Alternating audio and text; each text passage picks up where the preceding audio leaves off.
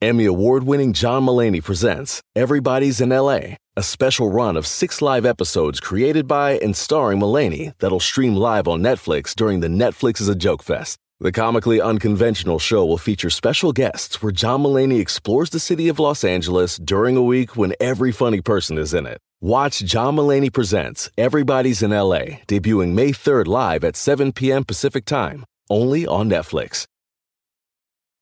This episode is brought to you by Progressive, where drivers who save by switching save nearly $750 on average. Plus, auto customers qualify for an average of seven discounts. Quote now at progressive.com to see if you could save. Progressive Casualty Insurance Company and Affiliates. National average 12 month savings of $744 by new customers surveyed who saved with Progressive between June 2022 and May of 2023. Potential savings will vary. Discounts not available in all states and situations. Hey, what's up, everyone? How you doing? Ben Kissel here, hanging out with Henry. Oh, Thank so you I'm all. doing my Bigfoot cry for JW. Very good. Thank you all so much for giving to our Patreon. Without you, we're absolutely nothing. Today's guest, he is the author of many books, but the most recent book is The United States of Cryptids. J.W. Ocker is with us. J.W., thank you so much for being on the show. Oh, thank you, thank you for having me on. I am jazzed about this. This is great. I just actually find it kind of interesting that we can even capture you. That we can I am see a you bit on. elusive usually. Yes. Well, you Would know, you as we- say that? All right, honestly though, are you a primate? I'm just going to get here. Are you a primate? Or are you inter- interdimensional? oh, I am. Oh, um, primate. Definitely primate. Excellent. Excellent. Interesting indeed. We often talk about how Casey Anthony is a 10 when it comes to murderers. Uh, but in real life, she's about a six, you know? But when it comes to cryptid zoologists or uh, cryptid, cryptologists, cryptozoologists, fantastic. He's learning. You uh you're about an 11. You're yeah, a he's very, very attractive handsome. man. Very handsome. Uh, you can Oh. actually, it seems as if you're clean. And uh, I know there's a lot of times, I didn't know it was With this kind of podcast. yes, uh, there, the, within the cryptid contingency, there's some What do you got underneath the Zoom? I can't actually. I can't see below the belt. Yeah, there's some people who resemble the skunk ape or maybe the mothman in more than one way, specifically when it comes to odor, but you're very well kept. Well, I cheat though. So those people actually do the real work of looking out in the forest and the swamps and the fields to find these things. I just go to the local tavern and see what cryptid themed beers they have behind the bar. That's so incredible. I'm, I'm not not that not that good of a cryptozoologist. Th- that's called the power of being the executive. That's what it is. You're you're you're leading them. Uh, can I ask just straight up? We'll do one of the, the you know it's a hacky question, but like, what brought you to here? Like, what got you to the point where you're a professional cryptozoologist? Well, that's the thing. So I'm not a professional cryptozoologist. I'm a professional um uh faker. I guess Yep, it's gonna say. Great. Great. So, so I basically chase oddities, anything weird. Um, I want to learn about and write books about, and it could be anything. It could be paranormal stuff. It could be Yes, art installations. It- you're like an expert on Edgar Allan Poe as well. exactly yeah. So I spent a year of my life tracking down every site, building piece of him that still existed on the planet, um, everywhere he lived. So yeah, anything. we- It's just something weird and different, and not you know me in a cubicle and you know whatever for it. Was it just about that? Was it just about like trying to not be a, a cubicle warrior, or was it or is it something A deeper? cubicle warrior. Yep. that that That's an sounds cool, actually.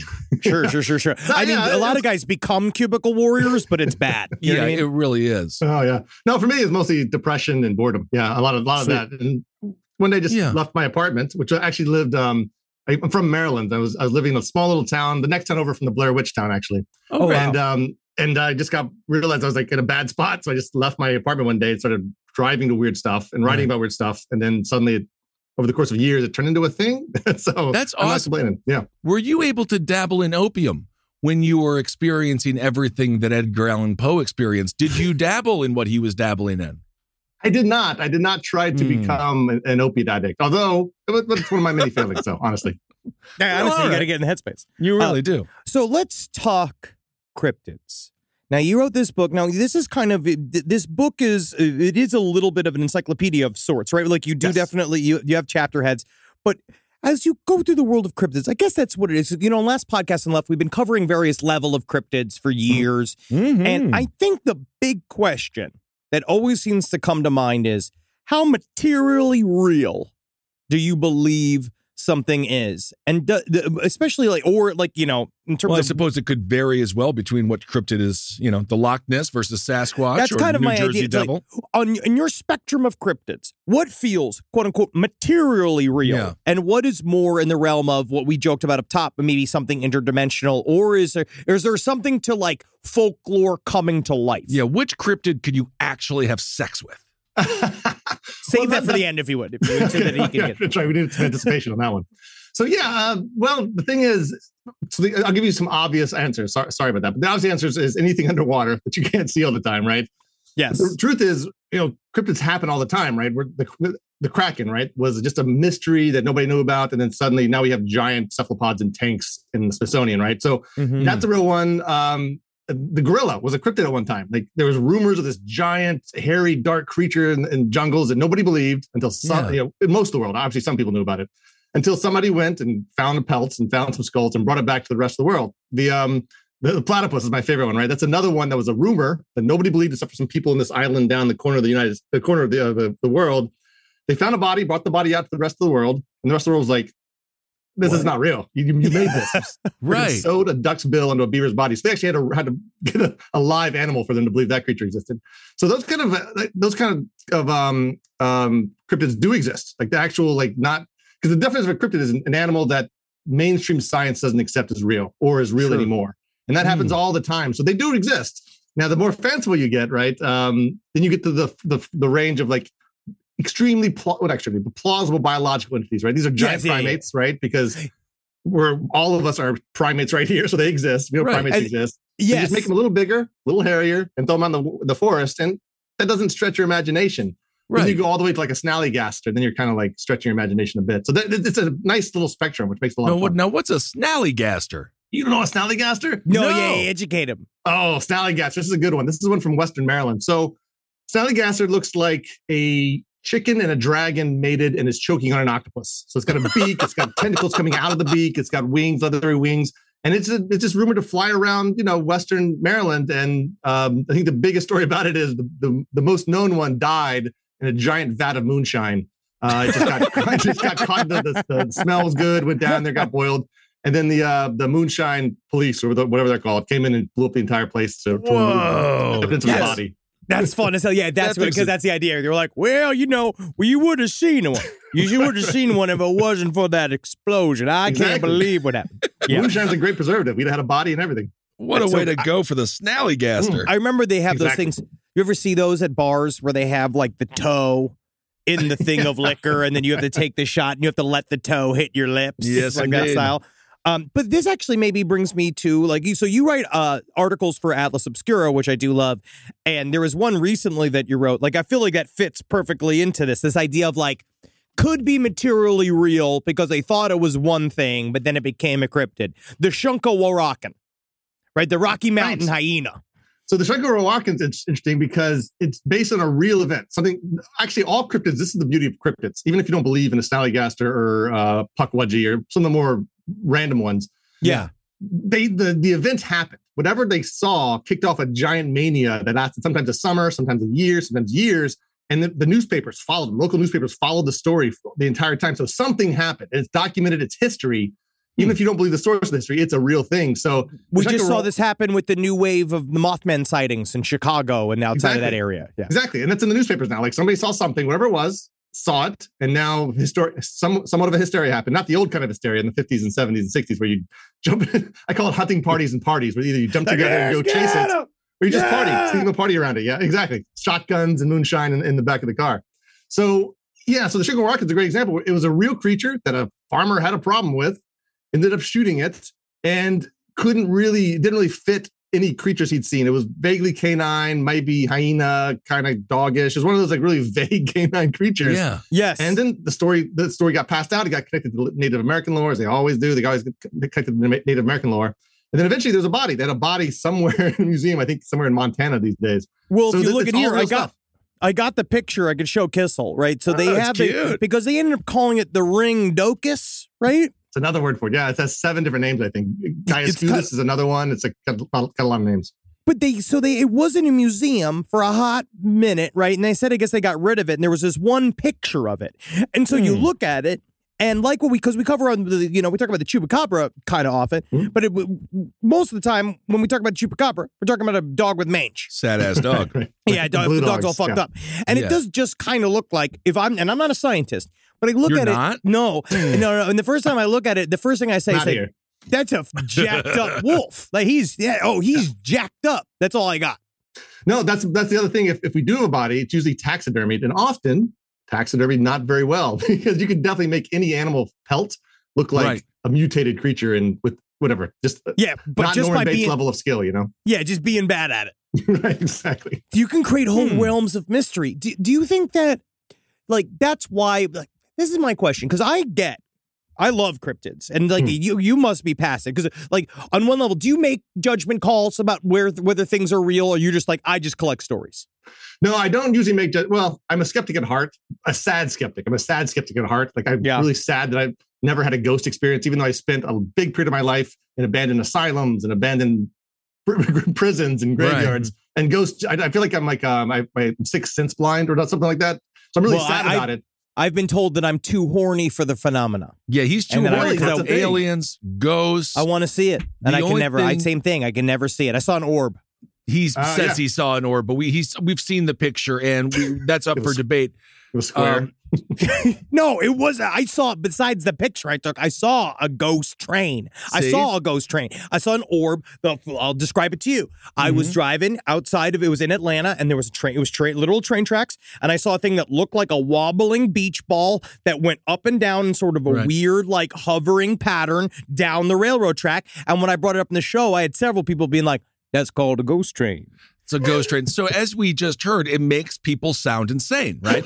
when they talk about cryptids or orbs. How do you maintain sanity in this world of madness? because the the two two two reasons. I'll get a little sentimental at first, then I'll get get back to like what we should be. But one is that when somebody tells me they, they believe in Bigfoot, I, I don't hear like you know tinfoil hat. What I hear is somebody saying, "I want cooler stuff in the world. I want the world to not be like kind of ripped apart of all its wonder. Like I Yeah. want more." Uh, mysteries to be uncovered. I don't want. I don't everything zoned for a McDonald's franchise. I want more stuff out there. So to me, like the pursuit of cryptids is like wonder, which is one of the most amazing parts of being a human. So I, I feel like kinship with them. Like I also don't want there to be every single animal already cataloged. I don't want that to happen ever in my lifetime, right? Mm-hmm. So Yeah. there's that part. Then the other part about it is the, whether the stories are true or not, the outcomes are real. Like for instance, a big part of the book is like you guys said, it's, this is basically in some ways a, a my book is a cryptid encyclopedia, which comes one a cryptid encyclopedia comes out every year, right? Every year somebody makes one. The difference with mine was I and I would only do it if I could travel and see things. I there are entire towns, entire groups of people that celebrate their cryptids so hard that they have Right. statues dedicated to them and festivals every year and plaques and just it's a it's a real phenomenon. So right now Mhm. in, in Indiana, Churubusco, Indiana, every year they celebrate this giant turtle that was supposedly found in a pond outside of town in the 19 late 1950s. So for the past uh, 40, 60 years, they've been celebrating a gigantic turtle. And you go there any time of year uh, Yeah. to Churubusco, and there's like turtles everywhere because of this. So that is real. That that celebration is real. The turtle statues outside the dentist's office is real. and It's it kind of makes real. it real. It kind of Exactly. like you Makes it real. There's Yeah. something about because we talk about in tulpas that that comes up like the, in some way it's almost like you are creating a living thought form that that is real, and then it's also it you, it's much needed tourism for a lot of these places. Absolutely. It helps It really people come and show up, and and that's why I got no problems with it. We talk about the Boggy Creek monster. Yes. That was like another Totally. kind of an example that it's like they have a Bigfoot economy. Yeah. Yeah, I went down And the min- I went down to the, the Fouke Monster Mart as part of this, and it, it was just fantastic. I'm glad that thing exists. Rise from your grave. My sister is the best gift giver I've ever met of any person. It's Jackie Zebrowski. She shops all year thinking about her family and friends and puts little things aside for their birthdays and Christmases. I have no idea how she does it. I don't know how she do it, but guess what? She always wins Mother's Day, but not this year. I'm coming back. Ready to win Mother's Day and cement your reputation as the best gift giver in the family? I'm taking the crown. All right, give the moms in your life an Aura digital picture frame preloaded with decades of family photos. I mean this. We have the Aura frame up in my home. We absolutely love it. I can put photos on it very, very easily through the app. It's fun to do. And the memories keep cycling, and I get emotional. And we filled it with pictures of Carmi and Wendy, and that is not sad. That is celebratory. So you should try it. It's honestly a really good product. Right now, Aura has a great deal for Mother's Day. Listeners can save on the perfect gift by visiting auraframes.com to get $30 off plus free shipping on their best selling frame. That's A U R A frames.com. Use code LEFT at checkout to save. Terms and conditions apply. Ah, Jules. Oh, Jules. Make a wife smile today. The road to getting engaged can be long and full of memories and pitfalls and landmines, or it can be short and thrilling, like a roller coaster on the way to the police department. But the road to finding the perfect engagement ring is a straightforward path every time. All you've got to do is head over to BlueNile.com and they're going to ship them rocks straight to your wife's new fingers. On BlueNile.com, you can create a bigger, more brilliant piece than you can imagine at a price you won't find at a traditional jeweler. Blue Nile is the original online jeweler since 1999. That's present time to me. Their diamond price guarantee means that in most cases they can meet or beat a competitor's price on a comparable diamond. I know when I got my wife a beautiful Blue Nile necklace, the first thing she did was, What did you do? But afterwards, she was so happy to have it and she loved it and she wore it when we went on vacation. And Maron, did everybody come around being like, Where'd you get that piece, you beautiful woman? And I was like, Stop talking to my wife. She's spoken for. You can see it with the Blue Nile bling she's got on her. Right now, get $50 off your purchase of $500 or more with code LASTPODCAST at BlueNile.com. That's $50 off with code LASTPODCAST at BlueNile.com. BlueNile.com. One in five Americans have learned a new language on their bucket list. If that's you, make 2024 the year you finally check it off the list with Babbel.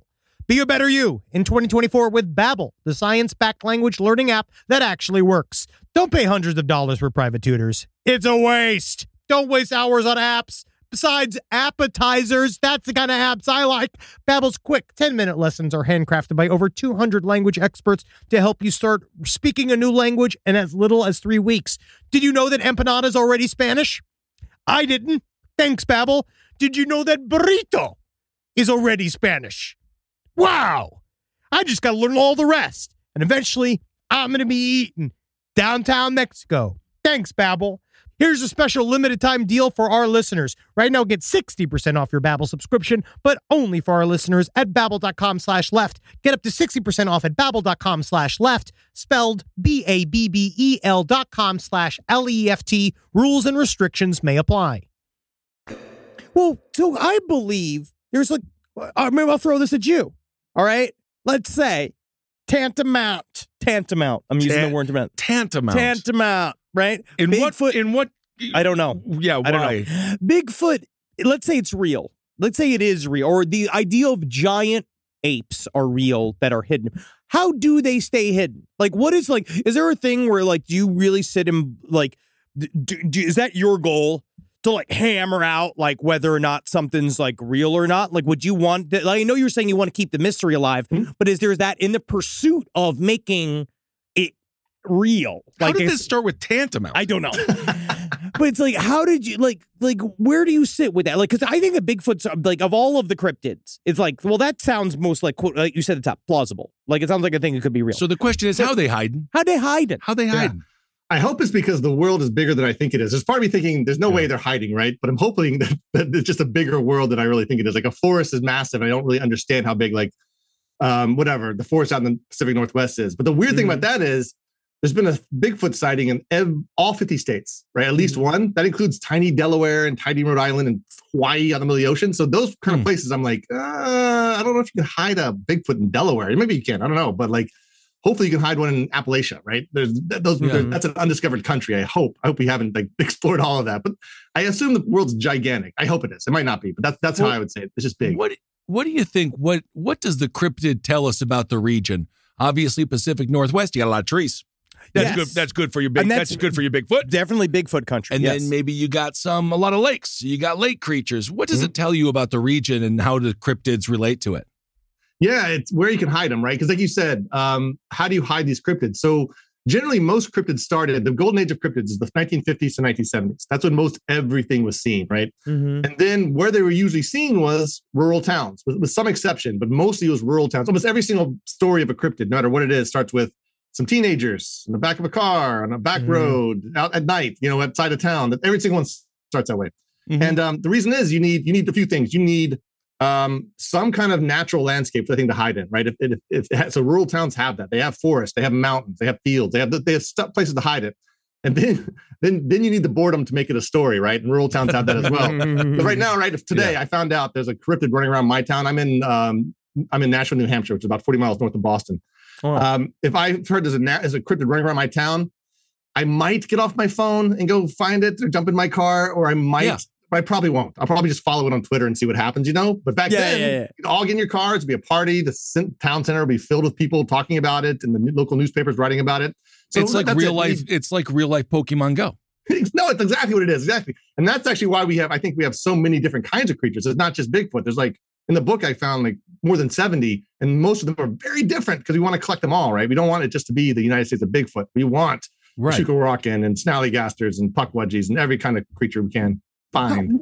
how do you think we get like i guess that's where it is in my in my mind like i'm trying to kind of i think about cryptids and how they are so different and i i wonder like like where does that come from like i guess it like is it really just a response to the natural environment is it is it something that people have inside that they project out because i do believe that the phenomena on some level is quote unquote real but I do th- I think that it has something to do with kind of some interdimensionality, which is if you listen to John Keel, like we Hmm. kind of participate in it, right? Like we're help we help bring it out. Like how do we get such variety encrypted? And then like what what do we do about the really crazy ones? Like you know, you said about the snallywag. Like that's a that's a crazy one. Like, but is that because like they do see something like that? Can something exist like that for a moment in time and then not exist ever again? Or is it a bunch of people just like d- again just trying to create some of that cryptid flow? No, That's tantamount. Tantamount. Tantamount.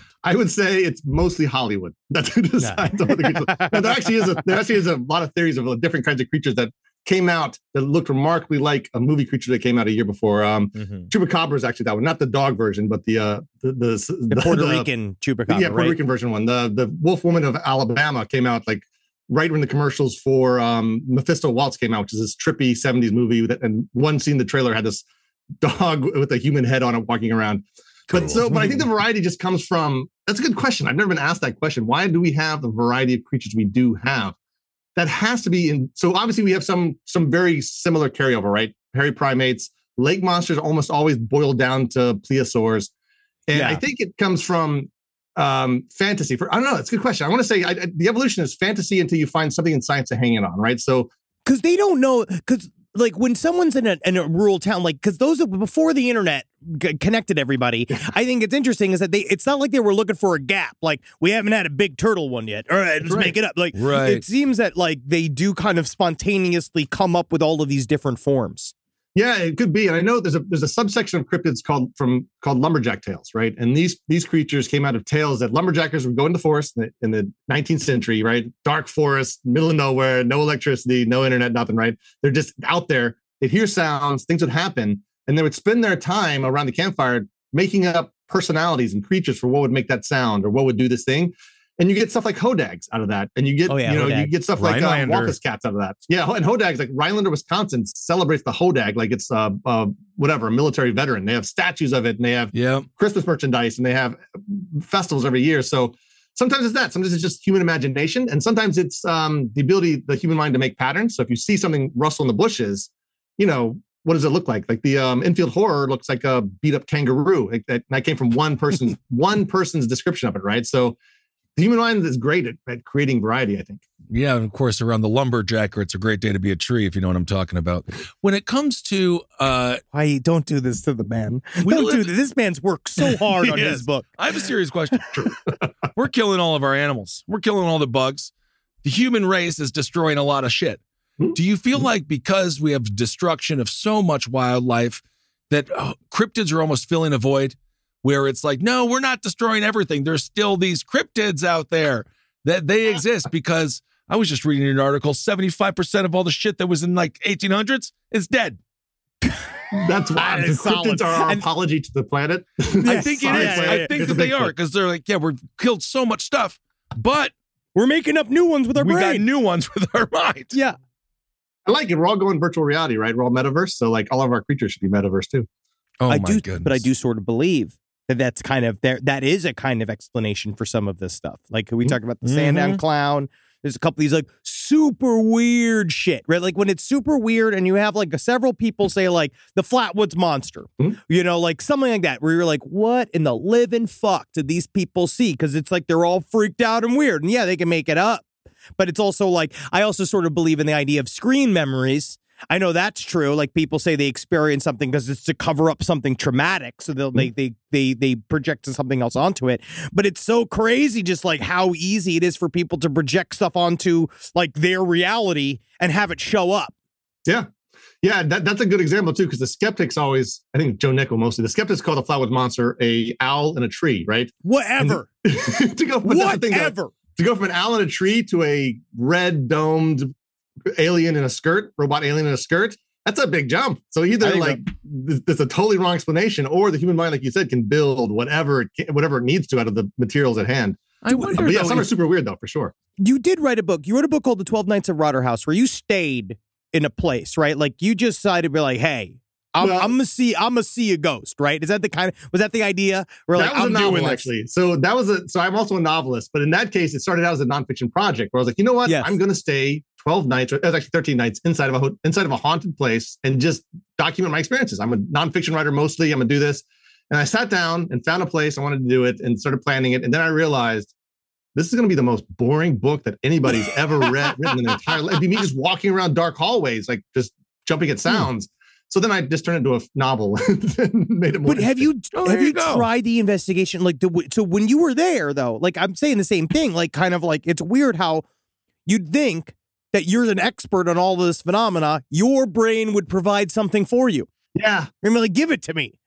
I don't know. I think I just broke into the belief factor, and not just with like paranormal, with like belief in like the goodness of humans and like whatever positive. I don't believe in anything really. So like I'm like a universal cynic. But yeah, I feel like I should have even one story that I could exaggerate into like this amazing paranormal experience, Right. and I don't even have that level of imagination. yeah, imagination. Henry's Henry's requ- requesting you to lie is what that request is. I'm hope. um, but th- which is just fine. But don't no, you no, think it's called show business. show business? That's right. You and every producer making a reality show, right? Well, well, There's what so if much- it was real, JW? You know what I mean? I mean, no, How would you react? How would you react? Switch This it is up. recorded, by the way. lie. what if we did? It, so the thing is, we do live in a world of mystery, and these animals, like you were just discussing, are freaking trippy, dude. I got. I watch a lot of my Instagram. I watch a lot of bug footage and animal footage. Do you God think help if we isn't that something? But do you think if we actually saw the Mothman, how long would it take before we're like, yeah, that's the Mothman. Let's move on. It's boring. Oh, seconds. That's that, I call that the curse of cryptozoology or the curse of the Hmm. cryptozoologist, where you study this thing your entire life indirectly, right? Through footprints and first and tails and eyewitnesses and those kinds of things, never getting your hands on a body. You finally find it. Like, Look, I found the Mothman. And then zoologists and anthropologists come in and say, Thank you, that's ours now. And suddenly it exists and it's not yours anymore. It's not, it's not a cryptid. Once you discover it, it's not a cryptid. So like it just it just stinks. It So you like really can't. nothing. You can't discover it. You can't catch a cryptid. You cannot you catch can't. a cryptid. Literally. No, and I mean, here's okay. Here's a policy question. You know what I see a lot? Right? Here's a policy. Tantamount. This tantamount. This is a policy question, right? Where? What? What? Pol- what institution does he have policy on? Uh, BFRO, Right. Okay.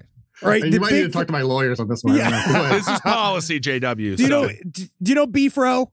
And like all those groups, like it's Hmm. like another. It's a Bigfoot hunting organization. Oh, oh, oh, BF. So I never spoke. I never spoken it. It's a BFRO. News, but that's fine. yeah, I'm sorry. Um, you're not cool like I am in the circles I run in. We, you know, do you, you know the lads down in Beefro.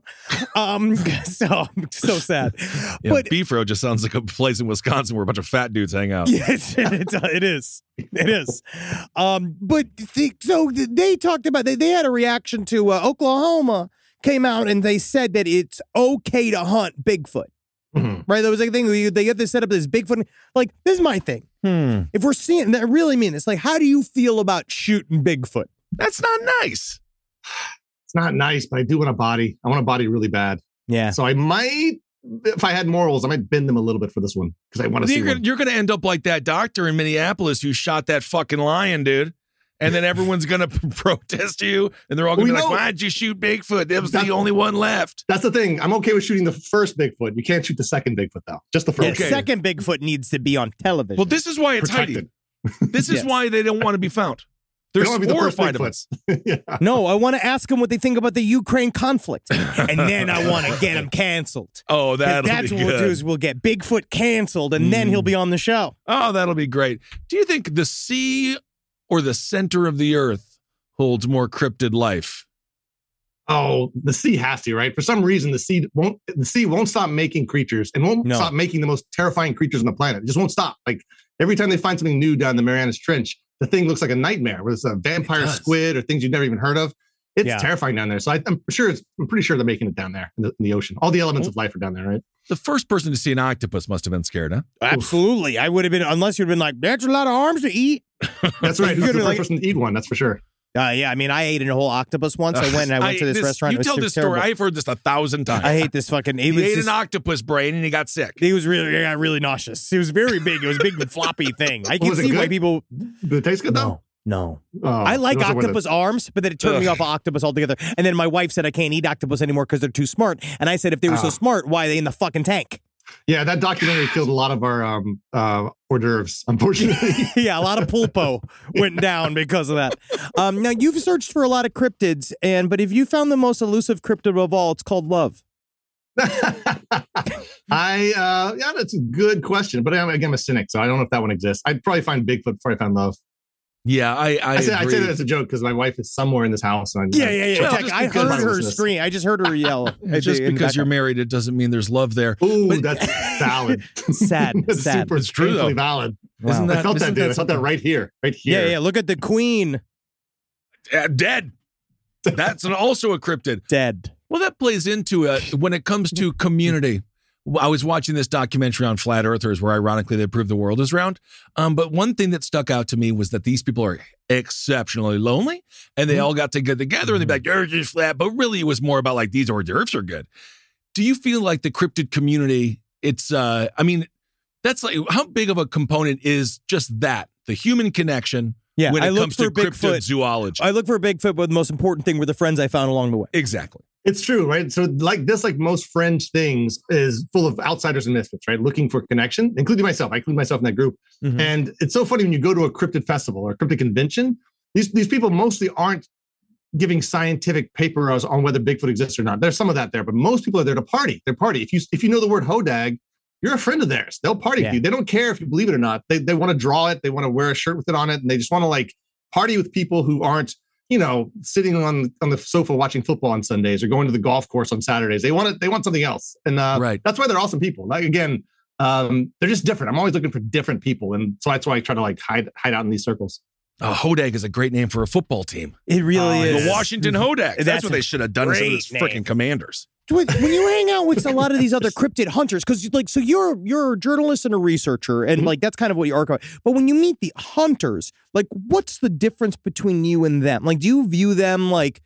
Like as you said, like they're doing the dirty work, Mhm. and you kind of like collect the data afterwards, or like do you were like, well, that's a step too far, or do you see yourself in a couple of waders at Loch Ness like anytime soon? Yeah, like, have, you- have you ever joined them on their journeys?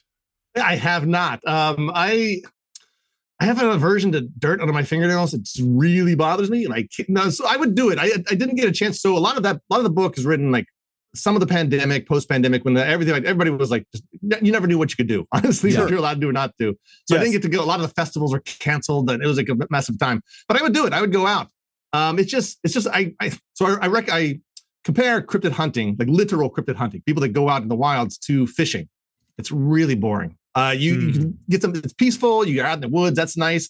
But at the end of the day, you're kind of standing in a spot and, you know, standing in a spot most of the time. So, which is again, that's real research. You sit there for, that's why uh, in the paranormal world, some of the shows are funny because they go for like six hours and then they find everything. Oh, yeah, really, yeah, real yeah. paranormal investigations would last years at one place, right?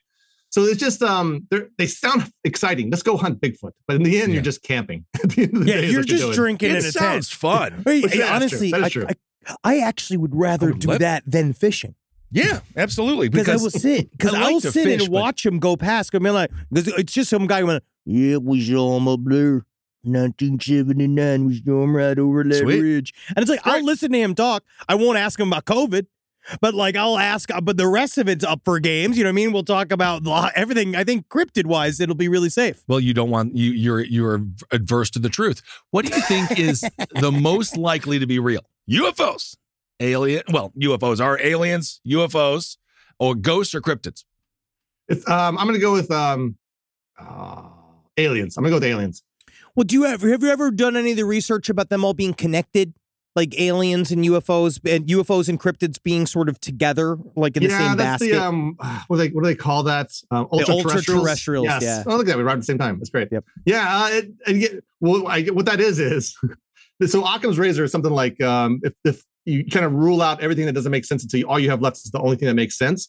What a lot of people in the fringe, these fringe communities do, they go the opposite way. If something makes sense, does something doesn't make sense, they start adding stuff to it. So once you can't find Bigfoot, it's because he's a ghost or because he's an interdimensional Mm. being. And then once you can't find proof, you can't find the Roswell crash pieces, you're like, oh, maybe UFOs are part of that phenomenon too. Until you get to John Keel land, and you're just like, everything is hard to understand because everything is part of this weird phenomenon. Um, and just you kind of live there because there's no proof there. It- it's a fun place though. I like that place a lot. It's very fun. Yeah, Yeah, But yeah, it- you it's- just need some definitely t- like- t- weed tincture really helps. I'll tell you that. it does, Yes. it does. It does.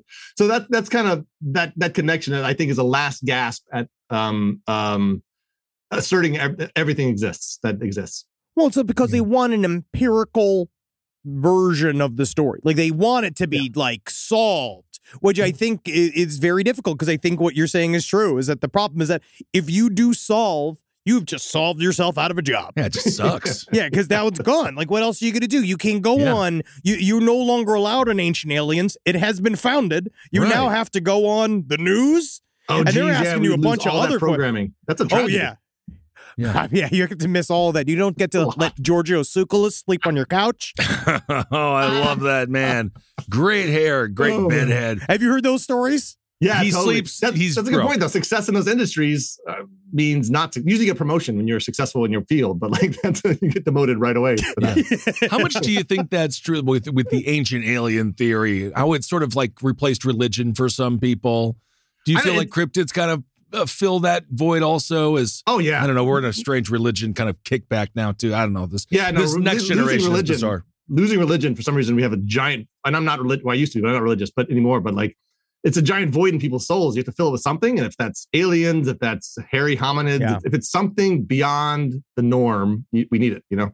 Yeah and isn't Jesus a cryptid in his own right? I believe that he was dead. If he was around, he was a cryptid. Could Because be. in my heart. the- He's right here in my heart, guys. Yes, he is. He lives right there. He's not. He's knocking on your door. From your grave. Boy, Texas Pete is a sauce that allows you to sauce like you mean it. It's what people gather around, it's generosity in its simplest form, and it's a swagger people have who know what's good. Each Texas Pete hot sauce is packed with bold, balanced flavor. This signature tanginess is what makes it a legendary hot sauce that can be used on just about anything. It's been at the center of dinner table since 1929 and is still heating things up today. You're definitely going to want to try every flavor. The original hot sauce has a famous secret blend of fermented peppers. The hotter hot sauce is three times hotter than the original, and not for the faint of heart. Sabor by Texas Pete adds authentic Mexican flavor, and their dust dry seasoning matches the flavor of the original hot sauce in a flavorful dry rub. Tell you what, the other day I was having myself a good old refried bean burrito, and I wanted a little bit of kick to my morning, so I got myself some cha. Texas Pete sriracha sauce, and I smothered those refried beans and that cheese and them eggs in a whole bunch of cha, and it started off my day Uh, correct. Texas Pete, sauce like you mean it. Visit TexasPete.com and use the store locator to find Texas Pete products as well as purchase sauces and get recipe inspiration. And use the promo code PODCAST24 for 20% off at TexasPete.com. This podcast is brought to you by Squarespace. Finding work life balance can be tough, but Squarespace gives you the tools to reach your goals and have time to celebrate. Squarespace is the all in one website platform for entrepreneurs to stand out and succeed online. With the new guided design system, Squarespace Blueprint, you can select from curated layout and styling options to create a personalized website optimized for every device. Get your website discovered fast with integrated, optimized SEO tools. Plus, make checkout easy for customers with easy to use payment tools. And with Squarespace AI, you can explain what your site is about, choose your tone, enter what you need, and get auto generated text. And that helps you save time. I know I'm sitting on about two literal wheelbarrows filled with horse pics. Now, part of the issue has been is a lot of these pictures are getting stopped at customs because some of them do depict various world leaders in horse-like circumstances that seems to be pinging a lot of these custom agents accounts. Now, so what I've done to do is like so while I'm trying to work on hand smuggling these horse picks over various country borders, I then also have time because Squarespace is doing all the other ad work for me to go and work on my killdozer at home. So thank you, Squarespace, for allowing me to diversify in the best way possible for this country. Head to squarespace.com for a free trial when you're ready to launch. Go to squarespace.com slash left to save 10% off your first purchase of a website or domain. Hey! Did you know Fast Growing Trees is the biggest online nursery in the U.S. with more than 10,000 different kinds of plants and over 2 million happy customers in the U.S.? They have everything you could possibly want, like fruit trees, palm trees, evergreens, houseplants, and so much more. Whatever you're interested in, they have it for you. Find the perfect fit for your climate and space. That's one of my favorite things about it. Fast Growing Trees makes it easy to order online, and your plants are shipped directly to your door in one to two days. And along with their 30 day Alive and Thrive guarantee, they offer free plant consultation forever. Now, personally, I'm in the middle of re landscaping my yard. I like to do it myself because I called up a landscaper to see how much it cost, and it was absolutely insane. Plus, I love dirt. I love getting my hands in the dirt and I love planting things myself. And fast growing trees has given me some wonderful plants that I can use. Like I got this uh, Texas sage, it's purple. I've dug up a whole bunch of horrible bushes and shrubs up in front of my window and in front of my house and put some purple Texas sage up there and it's going to thrive and it's going to look real good. And I didn't even have to go to a nursery to buy it. It came to my house. Now, this spring, they have the best deals online, up to half off on select plants and other deals. And listeners to our show get an additional 15% off their first purchase when using the code LEFT at checkout. That's an additional 15% off at fastgrowingtrees.com using the code LEFT at checkout. Fastgrowingtrees.com, code LEFT. Offers valid for a limited time. Terms and conditions may apply. Yeah, you, so you also wrote a book about cursed objects. This is a there's a question, right? Because we have friends that are I have I'm friends with like people that are attached Zach Bagans, right? Hmm. And and our my, my friends the Newkirks also yeah, sort of them. kind of like yeah they're great, right? Yeah. And they, they're kind of in the world now. They're, they talk a lot about cursed objects. When you were working with cursed objects, like did you bring any into your home? Did you bring anything around, or like it's like how do you feel like about like because like the hell are you're like the, the Newkirks are firmly against any sort of transportation or purchasing of cursed objects. Sure, it's, it Because sounds the- scary to do. Oh, fuck shit up. But do, do Yeah, you, did you it's have any? They also would make a competitor to them, so that's that's a problem as well. To buy too much of it. yes. Not so what do you do with it? Yeah, well, like, what, what- how did you go about those processes? Did you just listen to people's stories, or did you handle any objects? So I did. So as part of it, I, there's a whole section of that book called "The Business of Cursed Objects." The Newkirks are in there, and uh, Zaffis is um, Bagans is in there. I went to his, his Yeah. amazing haunted museum, by the way, which I was I went in there not not thinking I was going to like it at all, and coming out just completely disturbed and loving it. oh, awesome. Um, and then I bought one. So also the eBay trade. If you go on eBay and type in cursed object right now, there's gonna be scores of things for sale, and they're gonna be for sale at pretty high prices. So I Yeah. went in there and finally, it, it was funny. I went in there to like buy one, and didn't buy one right away, and I got retargeted, retargeted ads all over my internet experience saying, Like eBay, we have cursed objects. Yeah, come get our cursed objects. Yeah. yeah. So I ended up buying one. I bought one and brought it to my house. Didn't tell my family. what was I- it? Huh? What was it? It was. I have it here somewhere. Yeah, because I have a little haunted box. I had people brought me nails from Boleskine House. Like I have all that type of shit, but I kind of waved shade All over right, it. we got a little cursed object here. Let's do a little pug. It's a little, yeah, it's a little brass bulldog. And the person who sold it to me was so good. They were like, my father bought this from Asia somewhere, brought us all nothing but misfortune, harm, whatever. If you want this, be careful what you wish for, and really played it up, right? I bought it. I won the won the auction. I guess I think it was the only bidding. And when she sent it to me, she sent me with like warnings all over the box saying, be careful what you wish for, be careful with this thing. And when I realized, and I got I got a little trepidations, honestly. Again, I'm a skeptic, but there's some scientific proof that cursed objects can work. But Yeah. even then, I was like, what if I'm wrong? It doesn't matter if I what I believe if I'm wrong. So if I bring this cursed object to my house and it's like it, it could hurt my family. And I also took with us on vacation. But um, I uh, it was a she, there's all this kind of stuff. She wrote stuff in the boxes. Be careful what you wish for. Here it is. And I, what I realized what I was doing was not buying a cursed object, but buying the experience of buying a cursed object. Right. So usually cursed objects are you go to Chinatown, you find that one shop with everything's piled around. You try to buy something, and the owner says, "I'm not selling you that. I'm not." It's, it's the beginning of Gremlins, basically. Yes, I'm not. I won't sell you that. I know. It's, I know it has a price tag, but I'm not selling you that. It's not for sale. It's in the store, but it's not for sale. And then you finally convince them to let you have it, and you take it home, and then whatever, all hell breaks loose.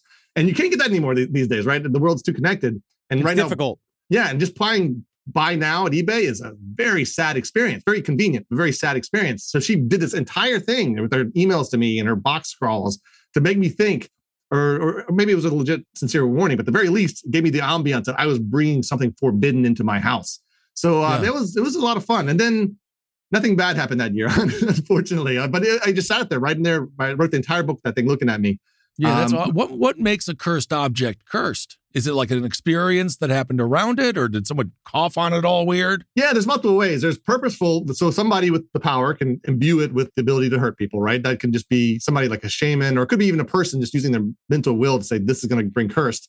It could be like it was around the scene of a tragedy, so it kind of sucked up all that negative energy like a battery. Or, you know, like Shirley Jackson's Hill House, right? It could have just been born bad, right? All the way down to its made in China sticker. It was just born bad.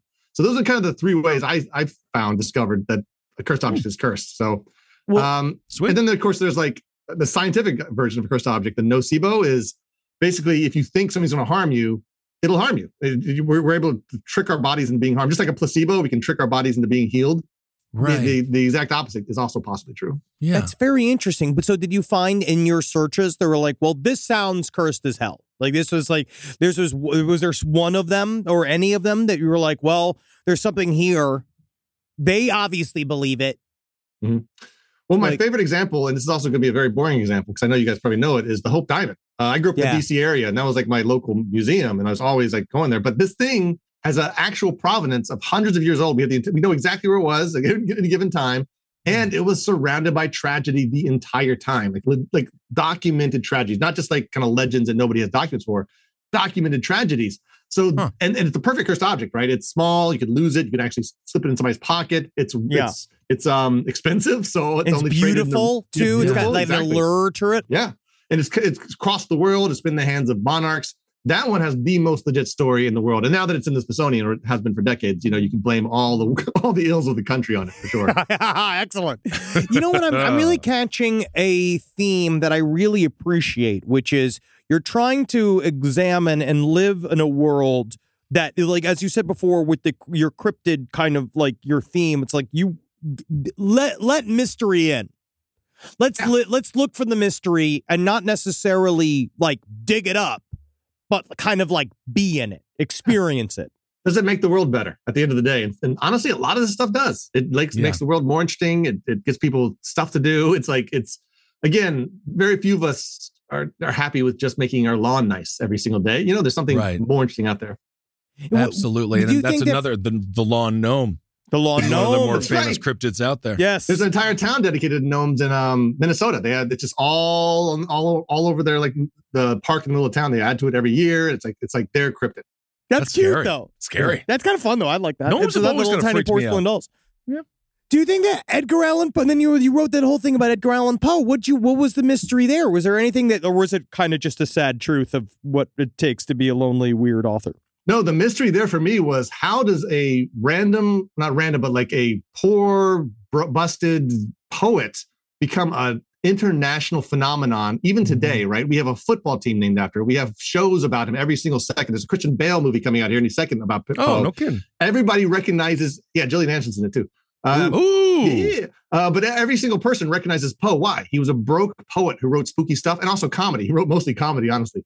But um, there's no reason why he should be as famous as he is. And for some reason, he is. There's something about him. He's more famous than most most things. And like, I don't know. He's been on The Simpsons. He's been everywhere. Oh, and yeah. that was the big that was the big mystery for me. How does this guy go from random 19th century broke poet who was unknown in his day mostly to one of the most biggest phenomenon in culture, continually, continually big phenomenon in culture. He's probably kind of well- upset that like he was treated like dog shit in real life, and then he died, and everyone's like, "We love this guy." We liked him. Well, because he, he was a, he was a supreme weirdo, right?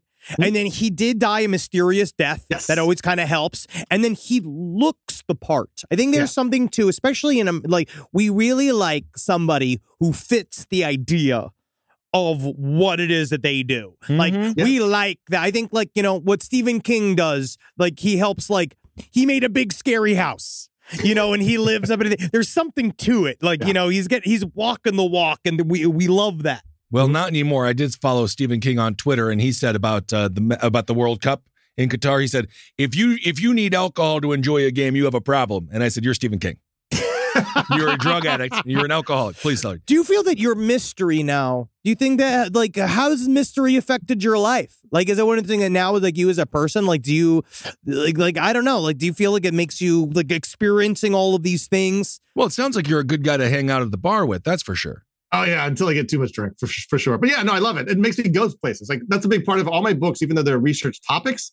They're all also travel logs at the end of the day. So if I'm writing a book about Edgar Allan Poe, I'm I'm in every state he's been to. I'm in London visiting his stuff. Cryptids. I'm going across the, across the country looking at towns.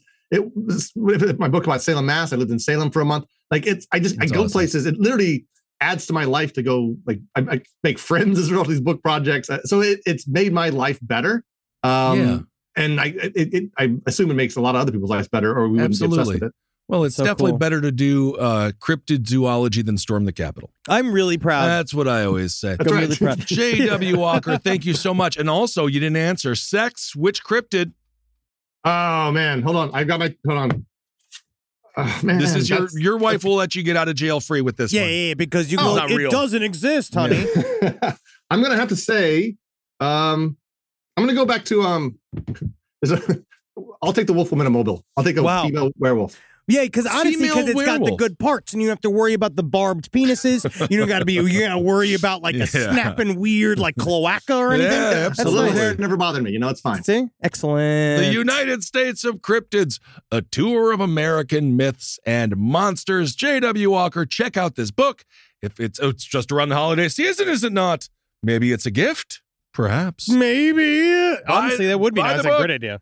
J.W., thank you so much for being on the show, man. You're wonderful. Thanks, man. I appreciate it. Everything. Yes, it's fun for sure. Rise from your grave. All right, everyone, there it was. Our conversation with J.W. Ocker. He was very funny. Again, handsome. lovely man. Very handsome for a cryptid attached Absolutely. person. He had a wife. He's married. I mean, uh, well, a lot of them have wives, Do but they? it's well, it's because it allows them to go have more free, liberal fun with their buddies when they're out on the trail. Mm, right? I They can go out there and be like, "We ain't gay. we- We're just out here. We're just seeking warmth. We Absolutely. ain't trying to be like I'm married. I'm married to a full-blooded woman, very big woman. There's no rules when you're hunting cryptids. Nope. The United States of Cryptids, a tour of American myths and monsters. Check out that book, y'all. And if you're in the Los Angeles area, come and check out me and old big old hammy hams Ed Larson himself. We're going to be hosting a classy night out pre New Year's Eve celebration. It's December 30th at the Pack, 8 p.m. It's December 30th, 8 p.m. at the Pack. Uh, tickets are still available on the website. Uh, it's all going to be cavalcade of a bunch of hooved us uh, yelling at you and uh, just don't wear anything you're afraid to get wet. That's that's not that's not true. That's not true. Honestly, I hate to be wet. Why would I do that to you? Ham, ham. Thank you all so much for supporting us, JW Ocker. Thank you for being on the show. And uh, yeah, we'll just be back with you uh, a little bit later on. Thanks Yeah, for thanks. supporting our Patreon. Thanks for your money. We'll talk to you soon. Hail yourselves. Ethan. Let me in your home. Congratulations, everybody. I'm cold. This show is made possible by listeners like you. Thanks to our ad sponsors, you can support our shows by supporting them. For more shows like the one you just listened to, go to lastpodcastnetwork.com.